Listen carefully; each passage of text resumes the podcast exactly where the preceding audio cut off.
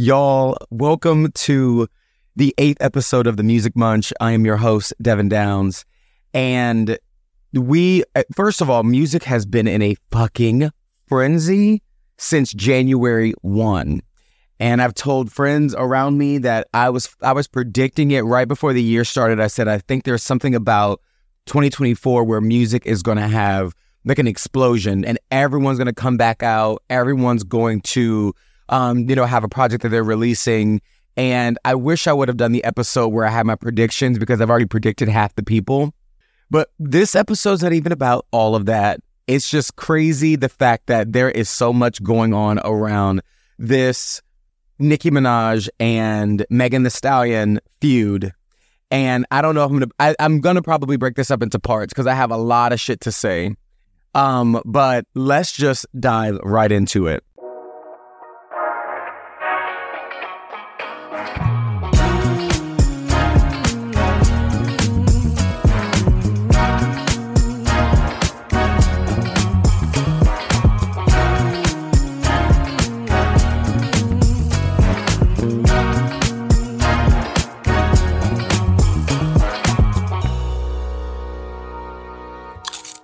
Okay, so I didn't even overly prepare this because I've been so inundated with so much information all over the internet and, you know, obviously trying to go back and not really do research, but hear moments where Nicki um, dissed or had some sort of line about Megan, or if Megan had mentioned something about um, Nicki. But essentially, Megan came out with on Friday, uh, the 26th, uh, her next single out of this era that really embodies snakes and like a shedding of skin. It's a evolution of sort.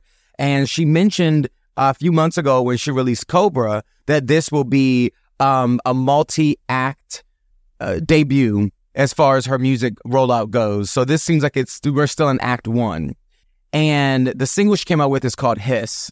Single is absolutely fire. It really is a well formatted, well formatted um, diss track that talks through a lot of scrutiny and a lot of drama that she's been going through over the past years. So one was with her ex Pardi Fontaine, I think is his last name, uh, or Pardison Fontaine. Um, then you have Tory Lanez.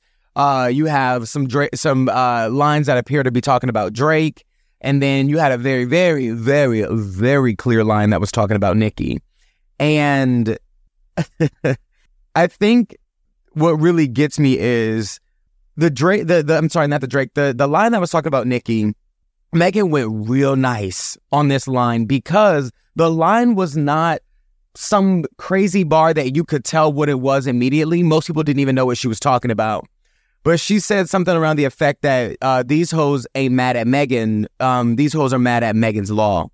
And Megan's law is a law that myself and the the majority of people had no clue what she was talking about. But the moment you look it up, it's saying that you have to uh, register yourself as a sex offender publicly, and if you move, if you um, do anything, child, if you breathe, you need to make sure that that motherfuckers know that you're a sex offender. Essentially, obviously, you cannot visit parks uh, where children are involved, uh, you know, or or in you know certain parks. You can't visit schools. Like you are a registered sex offender, and that's that.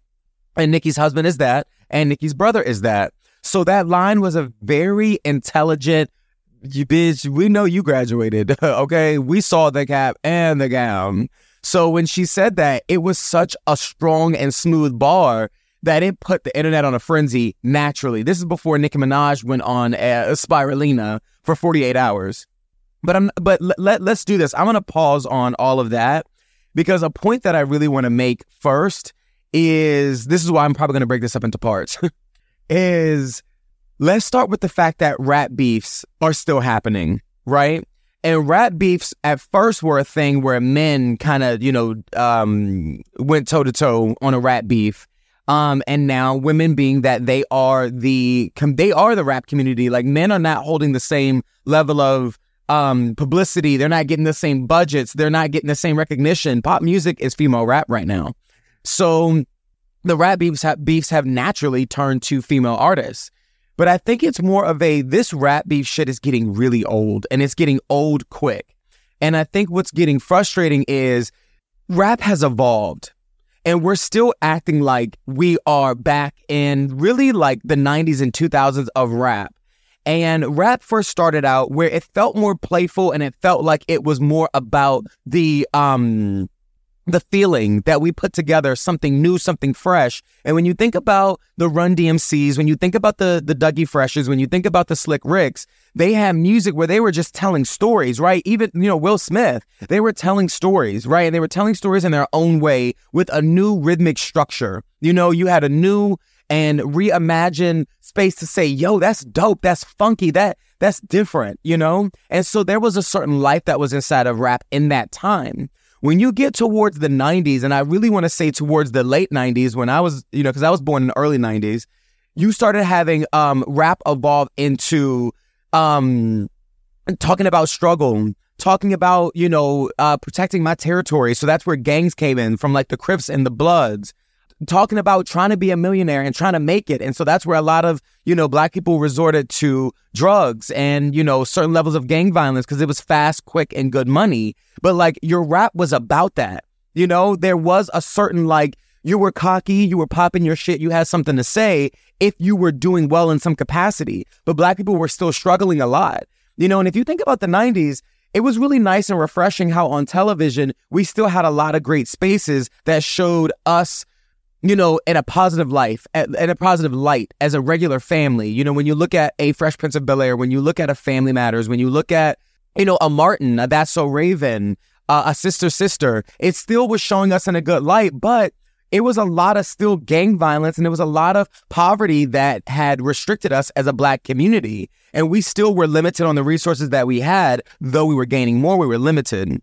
So when you start to fast forward into the 2000s, and it's more towards the end of the 2000s, a lot of that struggle really shifted, right? And we started to be more of the, um, we, we st- I'm not saying that we stopped struggling because we didn't, but more resources came to Black people, you know, and then rap started to evolve where instead of instead of it being, um, you know, us trying to defend our hood, our clique, you know, what we've kind of gained, you know, our na- uh, really just defending our, our, our own like life and persona, you know, it turned into a, it's, it softened. You know, actually, that's when Nicki came out. That's when Drake came out. You know, Lil Wayne was one of the pioneers to kind of start changing that rap because the rap turned into, you know, hood rap into rap infused when he started to mix rock, rock inside of rap, but he started to do it at a higher level. Because I know that Jay Z at one point showed what it was like with Linkin Park to mix and infuse the two genres, but but Lil Wayne really did it. Then when you got to Nicki and Drake, and then you got to Migos and um who was in the 2000s that was doing something in rap? Uh, maybe early Kendrick Lamar, like early J. Cole, Kanye.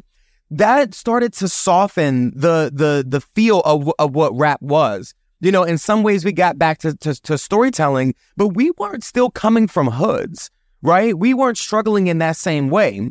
You know, and I'm not saying that Drake is the poster child. He's not the only one, but it's like, nigga, you weren't struggling. So, you know, your rap is not about that. And so it obviously evolved. And you, you know, had, talking your shit and popping off and being confident and like repping your hood, etc. At that point, you're just going based off of what has been built as a culture of rap versus you having that a part of your culture right? You're not a, a kid of struggle, and that's okay, right? But also, his rap wasn't really even about that. So it evolved, you know, and then as you continue on, you start to have the rap artists like Lil Baby, DaBaby, um, Travis Scott, um, you know, obviously I said, I think I said Migos, where y'all are eh, the future, y'all aren't rapping about struggle. You're actually rapping about drugs more than anything, right? You're rapping about, um, you know, materials, which we did that as well in the early 2000s, right? Like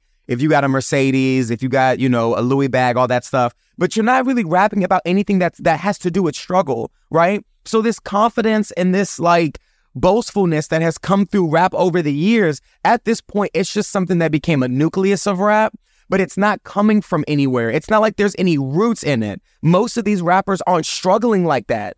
You know what I'm saying? And not for nothing, most of America has had such a resurgence when it comes to how we're able to be a new level of middle class with all these ways that we can pay for stuff and we have accessibility to where struggle is there. I'm not saying that it isn't because obviously for inflation is at an all time high, but you know, we have ways and means to get things. So I say that to say the reason why these rap beefs are getting really old is that what I was starting to hear, you know, through the internet, um, is, you know, Megan woke up rap you know, especially when it came to this track. Now, I do agree with that, right? I do agree she woke up rap. First of all, Megan is one of the last freestylers what feels like is alive, goddamn, because freestyling was a thing of the 2000s. Ciphers and battles was the things of the 2000s. And like, you know, not for nothing, Nicki, you're not that girl. Every time you're on Stephen Colbert, you're over there hitting them with the lunch table, um, boom, tat, tat, boom, tat, and then you rapping over that.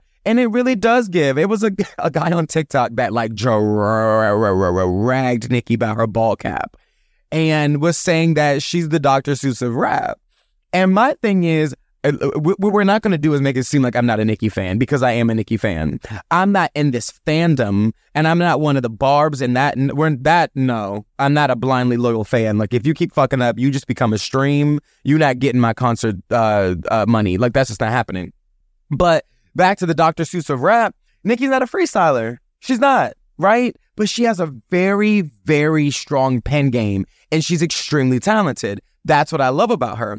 Megan woke up rap for the sake of, even if she did write some of this shit down, Megan is a true freestyler. She will, you put on a beat no matter what the beat is, and she's just, she's double dutching until she gets into a flow. And she has some sickening flows if you look at her freestyles over the years that make you think, damn, this is what rap used to be.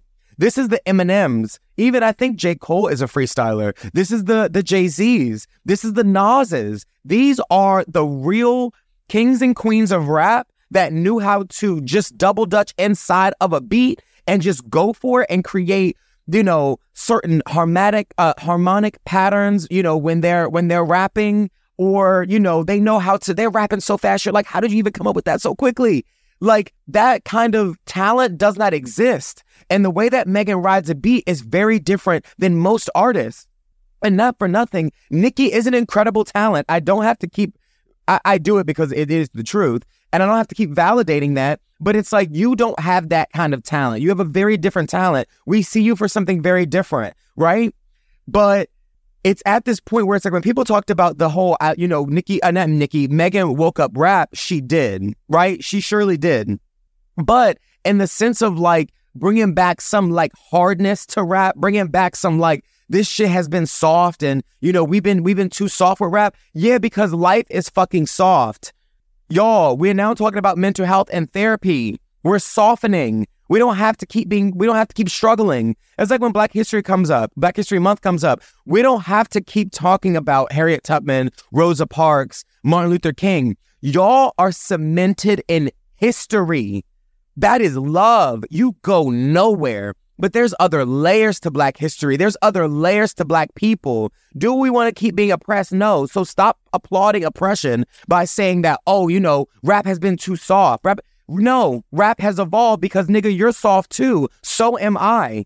I, I, we actually benefit from the fruits of some level of gentrification. So it's, it's one of those moments where I'm like, all right, y'all, we kind of need to stop. So my first point is, it is getting kind of old that it's like, with these rap beefs, get off of it. Get off of it. It's over, right? When it comes to a lot of these pop artists, these pop artists like Taylor Swift, Selena Gomez, Katy Perry, um, you name it, um, they don't do this shit. They don't. And the thing is, I get it. They don't have the same lives that a lot of our family may, you know, that's still alive may have had or ancestors have had. They don't come from that same level of struggle. That, okay, I understand that. But when it comes to things that happen inside of the industry, and mind you, this is shit that these rap beefs are coming from inside the industry. They're not coming from pre industry. Even when Nicki has something to say with Latto and calling her ass scratch off and how much she was begging for a feature. Nicki, it feels like everyone's begging, begging for a feature. Okay, got it. Great. Love that. I would beg for a feature too. You're Nicki Minaj. No one's dumb. No one, that we get it. But you're, it's this, this is an industry thing. This is not a, oh, I, you have something to say about me and like, I don't know, high school and I never got over that beef, or you stole my man, or whatever the fuck it is, or like you rep a certain click a certain hood. Y'all are not beefing over that. You're beefing about something inside of the industry. So I say that to say, when it comes to pop artists, that's they have shit that goes on. It's not like as if you know Selena Gomez has not had somebody else that is a pop artist talk about her or drag her or have something to say where she you know found out about it. Right? They have. It's just that it's not rooted in their culture how it's rooted in our culture of we have just been holding on to that level of arrogance and confidence and pop off inside of this culture of rap that we still do it. But Taylor definitely took her shot when she did Reputation and was talking about it. But instead of it being something that was all over the blogs and it's like, you know, who about to respond? Who next? Oh, I bet this bitch wouldn't. I bet that uh, it nobody paid that mind and just thought it was an era. Same thing with Miley. Miley has addressed shit in her music, right? But we just don't do that with them. And I'm not saying that we should follow suit with these pop artists and them not saying anything, but it's just more of a it is entertaining. It's it's clear I'm making this podcast episode because it's entertaining, but it's not necessary and it's getting old. So I don't know, that's kind of my two cents more from a space of we need to move on from rat beefs right? Like we need to move on. It's fine if like we people don't get along. That's all cute and dandy. And if you do have something that you want to say, fine, put it in the music. But then all the stuff that surrounds that outside of it, it's getting sad, it's getting pathetic, it's getting old. And I'm not going to even hold you. At least uh, how all this has been done, Nicki, your hypocritical ass has talked about Megan twice off of two songs in your album. Let's review. Red Ruby Da Sleeze. I don't fuck with horses since Christopher Reeves. Okay. Loved it. Got it. Understood. That was your moment. By all by all means, pop off. Fuck the club up. Stay in your Tory lanes, bitch. I'm not Iggy. Okay. Got it. No problem. And it's okay if y'all want to talk about it in the music, talk about it in the music. Nobody said anything now, did they? Megan, Megan's Law. Oh, wait a Girl, you're a hypocrite. Shut up. Let it go. Move on. Like, if you want to say it in the music, say it in the music. A lot of artists say it in the music. All the other shit, though, is where it needs to be. Lay it to rest. And the thing that really gets me too is that Nicki takes such an, an disgustingly mean and nasty low blows that, like, talking about someone's dead mother as if the soil on your father's grave is not still fresh is just sad. And then you wanna, you wanna, um, uh, justify that by saying, well, you came from my family. I said a law. And if it applies, it applies. And then the rest of the song was about everybody else. And 48 hours of a spiral of you having all this shit to say about her, girl, okay, all right, do we get it? Calm down. Worry about your tour, which I don't even know if I'm gonna still go to because I'm not here for this type of shit. Like Nicki's turning into the new Kanye. You know, Kanye is still one of my top five favorite rappers of all time. Nicki, top five. And that's female and male, just period, rap, top five. I don't know who's number one. I got to figure that out. But, but I don't need to patronize you aside from the fact that I fell in love with your music, right? That's that.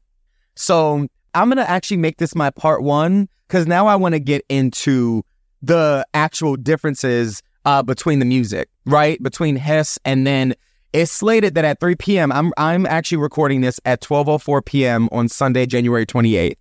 So if I can get this out within the next few days, dope.